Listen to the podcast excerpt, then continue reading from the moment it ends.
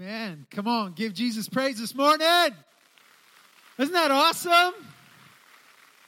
Why don't we give a shout out uh, to Jesus for Pastor Lisa and Chris and Pastor Karina?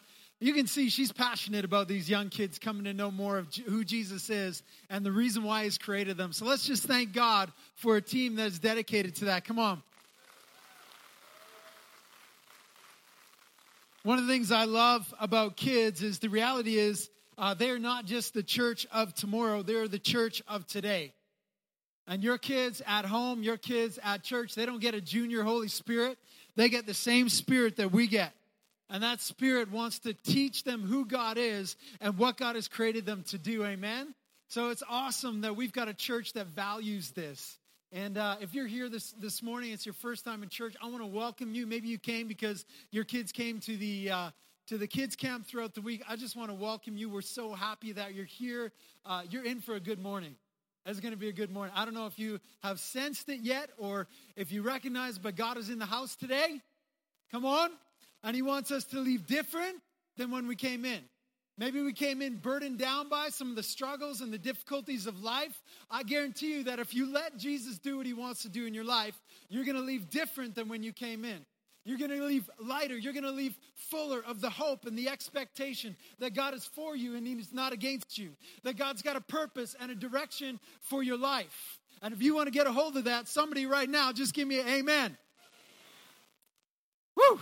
I'm excited. I'm excited to be here because I know what God's going to do. I know that God is faithful and He shows up every time. Every time. He'll never let us down. And I believe that each and every person that's here this morning, I don't know what your story is. I'm going to share a little bit of my story with you this morning. Is that all right? It's Family Sunday, so I'm going to let you in, right, to a little bit of my story.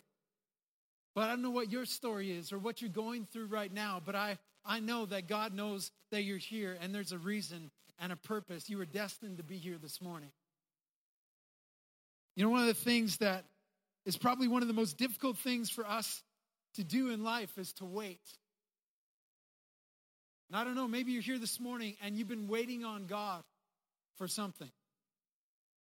Maybe you've been waiting on God for some direction or some clarity in your job or your career path. Maybe been waiting on God for some clarity on where to go to school and what classes to take. And September's right around the corner and you're a little bit worried and anxious because you haven't got it figured out yet. Maybe you're here and you've been waiting on God to restore a relationship. Maybe you're here and you've been waiting on God to bring healing to your body.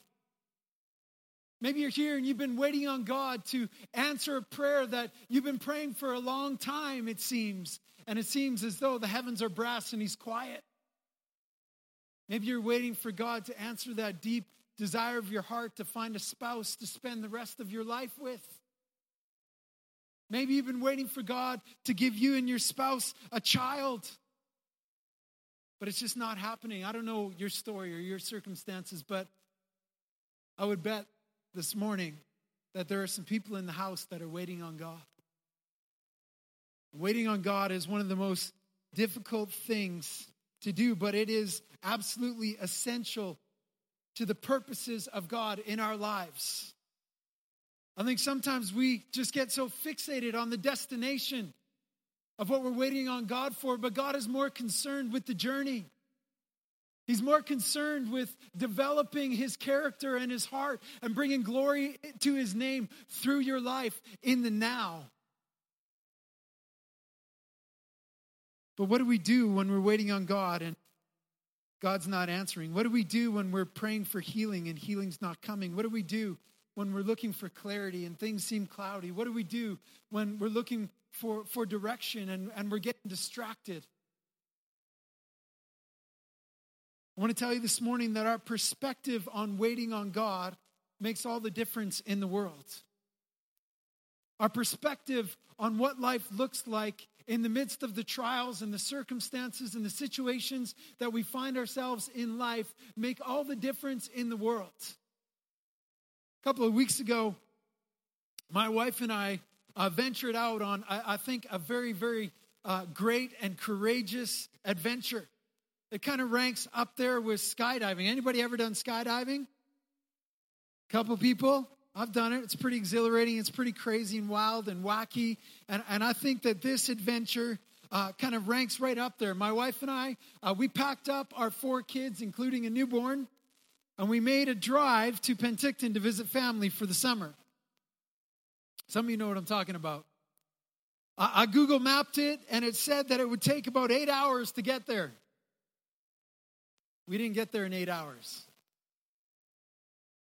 There were a lot of potty breaks. It's crazy how kids, hey, like my oldest is seven, my youngest is nine weeks tomorrow. And, uh, and it's crazy how you stop to go to the bathroom and, one kid goes and you try and make all the other kids go, but, but they wait until five minutes after you get back in the car to say, I gotta go pee. The amount of potty breaks, lunch breaks, dinner breaks, breaks to get out of the car, to get a breath of fresh air because the kids are screaming and crying in the back seats. And the crazy thing is, we'd done this trek before, we'd done this journey before, but somehow, some way, we forgot about what it was like, and we said, you know, we're going to do it in a day. Because we can get there in eight and a half, maybe nine hours. We'll stop for gas, pick up McDonald's on the way, we'll just shoot right through. The reality is, I was ready to pull my hair out by the time we got to Penticton.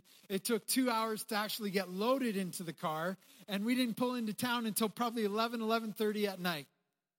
The kids were exhausted, they were done, and it was a difficult journey. I don't like when things take longer than I'd hoped or I expected. But on the way back, I said to my wife, I said, you know what? We're going to book a hotel. We're going to take our time we're going to actually enjoy the journey. We're not going to stress out about where we're going to stop or when we're going to stop. We're just going to enjoy the journey. We're going to enjoy the journey. And I think oftentimes with God, it's like that. He's actually calling us to enjoy the journey, to enjoy the process through intimacy with Him, through relationship with Him. And we're more concerned about getting to where we want to go, and we don't like to wait for His purpose and His timing in our lives. Waiting can be one of the hardest things to do. And in our day and in our age, we've been conditioned to have things our way right away. And so when God doesn't show up in the way that we had hoped or expected, we get distracted and detoured from the purposes of God in our lives. And he doesn't let us go, but sometimes in the midst of that trial, in the midst of that waiting, it causes us to take a step back and we say things. I've done this, maybe you have too. I've thought this. We say things like, Does God, does God really love me?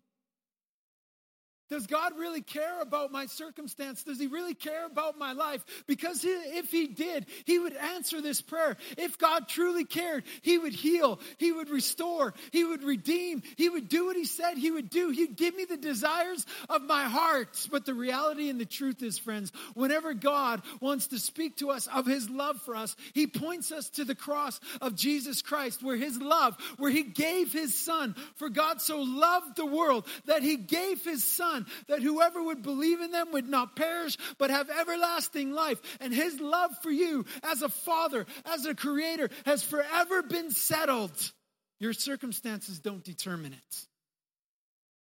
Somebody say amen to that. Come on, that's some good preaching right there. I'm going to preach myself silly. I'm encouraging myself this morning. It's Family Sunday, and I said to you, I want to bring you into my story a little bit. But before I go there, I just want to dive into some scriptures that point us to the rock that is steadfast, that point us to what to do while we're waiting. See, God isn't just in your waiting with you, but He's actually the God of your waiting. If you look at scripture, we could preach a year on waiting on God. There is story after story after story of men and women that waited on God. I want to share a couple of scriptures with you, a couple of things that I've been learning about waiting on God. Number one is trust in the goodness of God. Don't ever doubt that God loves you and that He's for you and that He's with you, that He will never leave you or forsake you. Don't ever question that He's compassionate towards your circumstance and your situation. Don't ever doubt that He loves you and that His, his goodness is for you, that His kindness is with you. And even when it seems that God is quiet, trust that He is working while you're waiting. Psalms verse 27, or Psalms chapter 27, verse 13 and 14 says this I would have lost heart unless I had believed that I would see the goodness of the Lord in the land of the living. You see how trusting God in the waiting requires faith that He is good. That you will see His goodness, not just afar off, but in the land of the living, in your current valley, in your current circumstance, in what you're facing right now. It goes on to say, wait on the Lord. Be of good courage, and he shall strengthen your heart. Isaiah 40, verse 28 to 31 says this Have you not known? Have you not heard the everlasting God, the Lord, the creator of the ends of the earth, neither faints nor is weary? His understanding is unsearchable. His ways are higher than our ways when things don't make sense, when we can't figure them out, you can trust in His goodness that He's got the beginning from the end figured out. He's got the A to Z figured out. He's the author and the perfecter of your faith and of my faith. He who has begun a good work in you, He will be faithful to complete it. If you've seen Him do a miracle before, He will be faithful to do it again. He'll never let you go. Come on, you can grab a hold of that. His understanding is unsearchable. He gives power to the weak. And to those who have no might, he increases strength. Even the youth shall faint and be weary, and the young man shall utterly fail. But to those who wait on the Lord, he shall renew their strength. It's a promise. All of his promises are yes and amen. In the midst of our waiting, when we anchor ourselves in the hope that is found in Jesus Christ, you can have your strength renewed, and the joy of the Lord is your strength says they shall mount up on with wings like eagles. They shall run and not be weary. They shall walk and not faint. Friends he can do anything at any time with anyone. He is the god of suddenlies. And suddenly when the disciples were waiting in the upper room they were waiting for the promise of the holy spirit. And suddenly a wind, a sound came like the sound of a mighty rushing wind. Suddenly, God is the God of suddenlies. I think about the children of Israel when they were about to step into the promised land in the book of Joshua. And they came across the Jordan and they came up against the walls of Jericho. And God was calling them to wait on Him for direction, to wait on Him for what to do next. And it seemed crazy. It didn't make sense to them. But God was calling them not to wait like this. Okay, God, do something. But to actually put one foot in front of the other.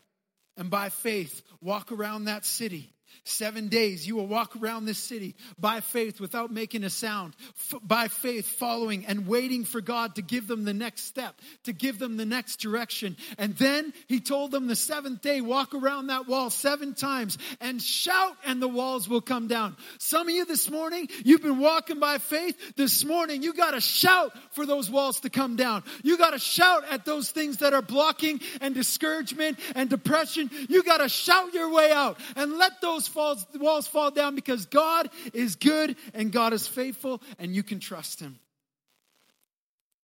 He can do anything at any time. Trust His goodness. Number two uh, thing I've been learning about waiting is to surrender to His ways and His timing. Proverbs 3, verse 5 says, Trust in the Lord with all your heart, lean not on your own understanding. In all your ways, acknowledge Him, and He shall direct your path. It's another promise. It's another promise that He shall direct your path. He will lead you in the waiting on what to do next. You know, I find that one of the worst things, one of the things that's uh, probably worse than waiting, is stepping out and trying to do things in our own timing. Not waiting is worse than waiting on God. Not waiting for clarity in a direction is actually ends up being worse than waiting for God's perfect timing. Trust his timing. Don't ever lose confidence in his timing. It's far better to wait for God's perfect timing and have things fall into place than to rush ahead of God and have things fall apart. Surrender to his ways and his timing. While you're surrendering to his ways and his timing, the way to strengthen yourself is to anchor yourself in the Word of God. Anchor yourself in the Word of God. It will breathe hope, just like you've sensed this morning as I've read some of these scriptures. Spend time in His Word. Anchor yourself. Psalms 130, verse 5 says this I wait for the Lord, my soul waits, and in His Word I do hope. Micah 7, verse 7 says this Therefore, I will look to the Lord. I will wait for the God of my salvation. My God will hear me. Psalms 40, 1 to 3 says this I waited patiently for the Lord, and he inclined to me and heard my cry. He hears your cry, friend. Even if you don't know him yet, he hears your cry. Even if you're here this morning and the cry of your heart been God, if you're real, show yourself to me. He hears your cry. He hears your cry. He says, He has also brought me up out of a horrible pit, out of the miry clay, and set my feet upon the rock and established my steps. He has put a new song in my mouth. Praise to our God. Many will see it and fear and will trust in the Lord. In God's timing, when He reveals His purpose and His plan, He always gets the glory. That's what it's about, friends. And lastly, I want you to know this morning that God is working in your waiting. God is working while you're waiting. You might not see it, it might be behind the scenes.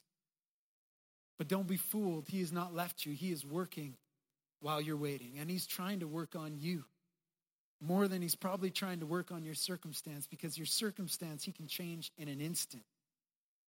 But in your heart, He wants to work out His purpose for salvation. In your heart, He wants to work out His desire. In your heart, He wants to work out His character so that when you get squeezed by life,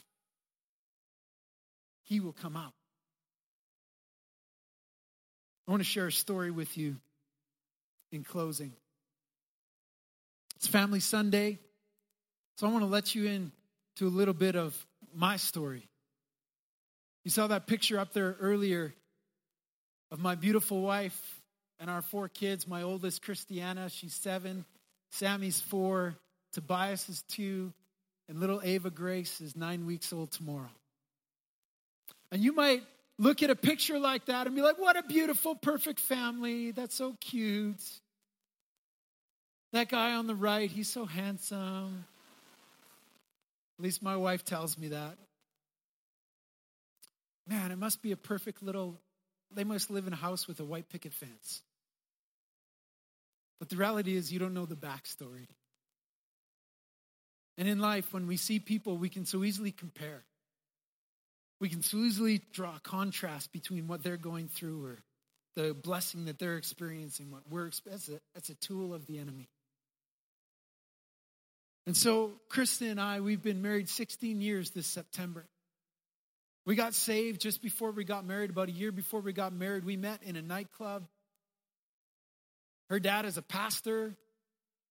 She was far from God. She was working in a nightclub. That's a whole nother story. But very quickly after we got married, we had such a deep desire to have kids. And I believe it's a godly desire to have kids. And see, God had radically transformed and changed our lives. And we were living 180 degrees different than we were living before. And God was good and He's doing amazing things in our lives, but He knew this desire in our hearts to have kids, and a year went by. You expect these things to happen pretty quick. And two years go by, nothing. It's not happening. And I remember not in a place of anger, but maybe a place of frustration, calling out to God in this one moment of prayer. I was like, God, what is going on here? You know that this is such a deep desire of my life. I love kids. I want to be a dad. I want to raise kids. I want this to be a big part of our life, and we're not getting any younger. It's like 24. And I remember saying, God, what's the deal? Is there sin in my life? Funny, hey? We can point out something that God, God already dealt with as the cause of something not working out the way that we want it to work out. God spoke to me in that moment. He said, Casey, it's not because there's sin in your life. We dealt with that at the cross. You've been forgiven. The slate has been wiped clean. You're a brand new person. I no longer hold the sins against you of your past. My grace is sufficient. It's not because there's sin in your life. It's not because there's anything wrong with you. It's not because you're doing something outside of my will, but it's actually because you're in my will. And it was like, it was like an epiphany. God's like, it's actually because you're in my will. And in my will, in my perfect timing, you will have a child. And he gave me a promise in that moment. I remember coming back and telling Krista. And she had this condition, this health condition called endometriosis.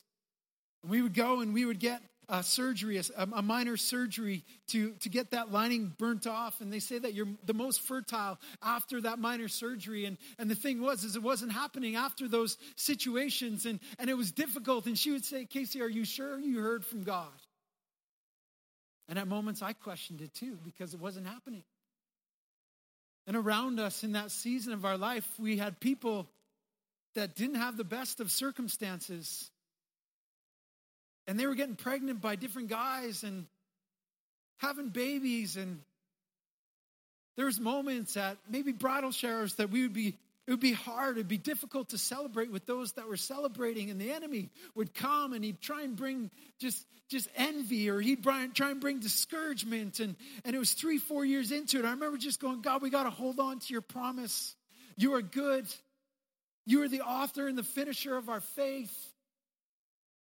About five years in, it still didn't happen. We had felt God stirring our hearts to go to Australia to do a, ministry to backpackers. I had went there before I was a Christian. You got all these young people looking for answers in life. And rather than just sitting back home and just waiting on God, we decided we were going to pursue God in the midst of our waiting. We were going to go after the purposes of God in the midst of our waiting. While we, even if we didn't see that happening right away, so we sold our house, we put everything in storage, we jumped on a plane, and we went to Australia for a year. I remember before we left to Australia, uh, people would tell us, you know what, maybe now all the stress of finances and mortgage and all these different things, now that that's removed from your life, stress can cause infertility. Maybe you'll get pregnant when you come back. And that was my hope, that was my desire. But when we got back a year later, 2008, we still weren't pregnant.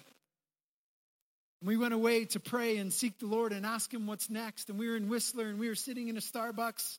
And Krista had her Bible out and she was journaling. And she began to cry. And I said, Babe, what's going on? She said, Just give me a second. She's crying and she's writing in her journal. What had happened, she shared with me, is as she looked out the window, she saw a dad playing with his little three year old girl in this little park in Whistler. And in that moment, not audibly, but a quiet, still, small voice, God spoke to her and he said, You're going to have a little girl. And this is what she's going to be like. And he began to speak to her all the ways that this little girl would be passionate for Jesus, all the ways that she would be passionate for worship, all the ways that she would go farther with the gospel than we had ever gone, all the ways that she would be so intimate and close to him. We still have that journal entry. And so we came back from that trip we thought to ourselves, okay, so God's going to give us a child. Now He's spoken to us. He's going to give us a little girl, but we got to do something. I feel like we need to do something as a step of faith. And we just moved into a house. We decided to paint one of the rooms in that house pink.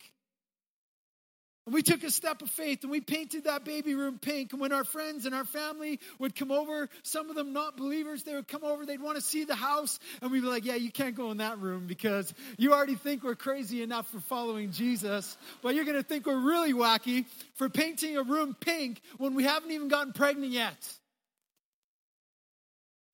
So we started to go to the doctors and say, okay, well, we need to find out what's going on. And we need to just seek the Lord and ask Him what he would want us to do. The story uh, actually is going to be on Angela Jones' blog site. Anybody know Angela Jones? She goes to this church. She here? No, she thinks she's on holiday. She just interviewed us, and you can read it all about it. I'm not going to go all the way into it, but basically, in that moment, we said, "Okay, God, is it adoption?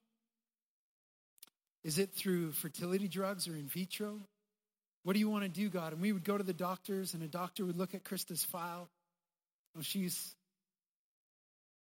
still battling through this endometriosis, and doctors would say, unless you do fertility drugs, it's impossible for you to get pregnant. And I remember we took some of those requisitions home. And this is just our story. There's nothing wrong with adoption or, or fertility drugs or in vitro, whatever God leads you in your story. But we took those home and we prayed over them. We said, we don't want to move until we hear you answer us clearly on what you want to do. And there's this moment about three months in that Krista shared with me, she had with Jesus, where God spoke to her and said, Do you trust me? And Krista said, Yeah, I trust you, God. And he said, Do you trust that I'll fulfill my promise? And she said, Yeah, I trust you. He said, Do you trust me to do nothing? She's like, Whoa. But they're saying it's impossible. And God said, What did they say about Sarah in the Bible when she was of old age and they said her womb was as good as dead? She said, God, I don't have a faith like that. I need a faith that I don't have. And she felt like God met her in that moment and deposited a gift of faith in her heart and in her spirit. And he said, You could do this now. You will have an Ishmael, but I've got an Isaac for you. The promised one. And so we didn't do in vitro, we didn't do fertility drugs. We just stood on the faithfulness of God in the leading in the direction of the purpose and the plan that He had, and we pursued Him. A few months later, we were went to see another doctor, and the doctor looked at the file and invite the worship team back up. New doctor looked at the file. And he looked at us and he said, Unless you do in vitro, it is impossible for you to get pregnant. You need to be serious about this if you want kids. And that kind of rocked us. That kind of shook us, the reports of somebody else. But see, God is so faithful. In those moments, in those times that we felt like our feet were kicked out from underneath us. He brought a lady one morning at church that came up to us. She doesn't know us, she doesn't know our story. She handed us a little piece of paper. She said, I feel like this is for you. If it's not, I'm sorry, and walked away. We opened that piece of paper up. It was the scripture where the Lord remembered Hannah. Hannah was barren without a child, and she was in the temple crying out to God. And she had a child named Samuel. It says the Lord remembered Hannah, and she was with child. Another time, a few weeks later, we were at another event, and this pastor, this lady comes up to Krista. And I feel like right now is the season of Hannah, the fulfillment of the promise of Hannah. She didn't know our story, she didn't know our circumstance. And I don't know your story and I don't know your circumstance, but as I was praying for you this morning, I felt like God was saying He wants to move you from a season of waiting to a now season. He wants to move you from a season of discouragement to a season of expectation. And if you will let Him this morning, God will meet you right where you are and answer the desires, the deep desires of your heart. God is for you and He's with you in your waiting. So a few months later, we were driving up to Penticton to visit family. And Krista looked at me and she said, Casey, I'm late. She was pretty regular. She was pretty on time. And I'm like, woo! Just in case anyone was sleeping, I'm trying to wake you up. I said, This is it, baby. We're going to have a child. This is the promise. And she said, I don't want to get my expectations up just in case this isn't. I, I don't want. I said, No, don't let the enemy rob you of this joy. This is it pulled into Penticton, went to Shoppers Drug Mart, picked up a double pack for pregnancy tests. We went down to the bathroom, Krista peed on the stick. Maybe too much information, but it was negative. It was negative. And I felt my heart drop, kind of like that mic just dropped. I said, pee on the other one, quick. She pulled out the other stick and it was negative. Still remember that moment. My heart just, just sunk. We were there for a week and I just couldn't get this thought out of my mind. I'm like, God, how can this be?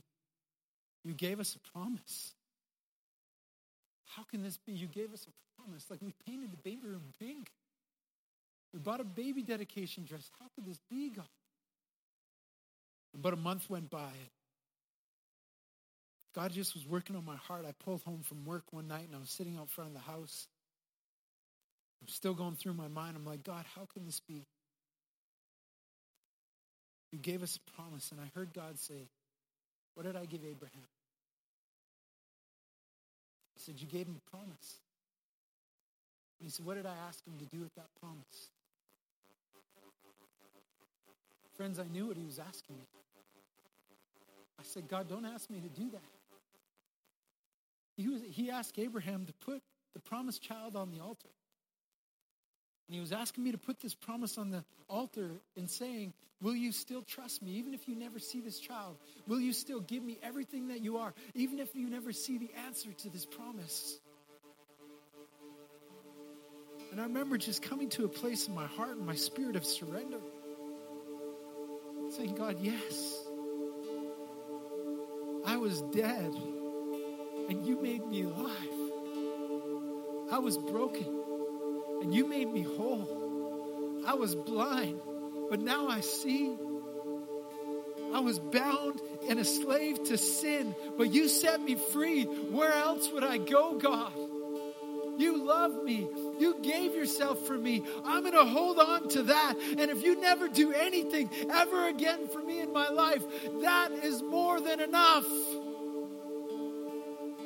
And I felt this burden lift off my shoulders. I felt this joy enter my heart like I'd never experienced before. A little while later, Krista and I went grocery shopping and we came home. She slipped upstairs.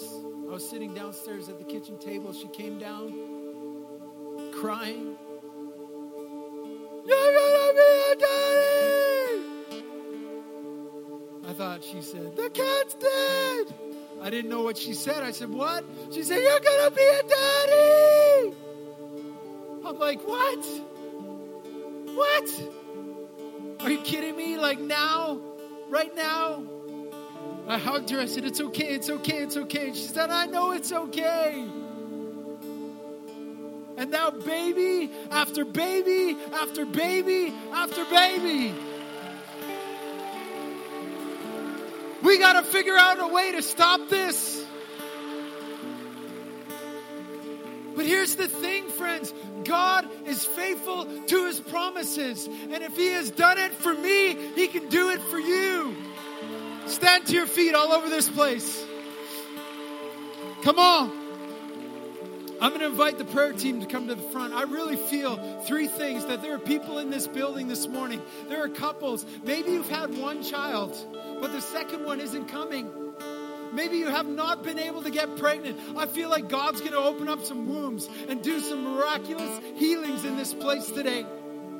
I know the wait is difficult, whether it's a year or whether it's five years or whether it's eight years. It's hard. But you can trust God in your waiting. Maybe you're here and you need a healing in your body for something different. I believe that God wants to answer your prayer this morning. Maybe you've been waiting and that doctor's report has been all you've been thinking about. I give you a new report today in Jesus' name. By his stripes, you are healed. Maybe you're here this morning and you've been looking to God and you've been waiting for Him to bring the right person for you to spend the rest of your life with. Wait on the Lord, He will renew your strength. He will answer your prayer. Maybe you're here, you've been looking for clarity in direction, clarity in purpose, clarity in where to go to school, what to do for work. Maybe you're here, you've been waiting for a, a, wayward son or a wayward daughter to come home. I'm declaring to you today that today is the day of salvation. It is a now season. So if any of this at all has spoken to you, I know uh, in my old church, people would flood forward during prayer time because there's an importance of agreeing together where any two of you agree on anything, it shall be done. There's an importance that if God's spoken to you, that you take a step of faith and allow one of these brothers and sisters to agree with you in prayer. So don't leave this place without having someone pray for you. I'm going to pray. We're going to open it up. We're going to worship God. I'm going to invite you to come forward, and God's going to answer you. Jesus, we give you praise. Woo! God, we give you praise. You are good. We can trust you, God, even in the silence, even in the waiting, even in the discouragement, even when we're faithless. You remain faithful. And this morning, we anchor ourselves that all your promises are yes and amen. So I pray for over every circumstance. I pray over every situation, God pour out your spirit. Do something mighty in our midst today. In Jesus' mighty name. Come on, if that's you, if God spoke to you, maybe you've been waiting in this place. Maybe you've been waiting for God to reveal himself to you. You've never given your life to Jesus. Now is the time. Come on, don't wait. We're going to pray and agree with you while we worship.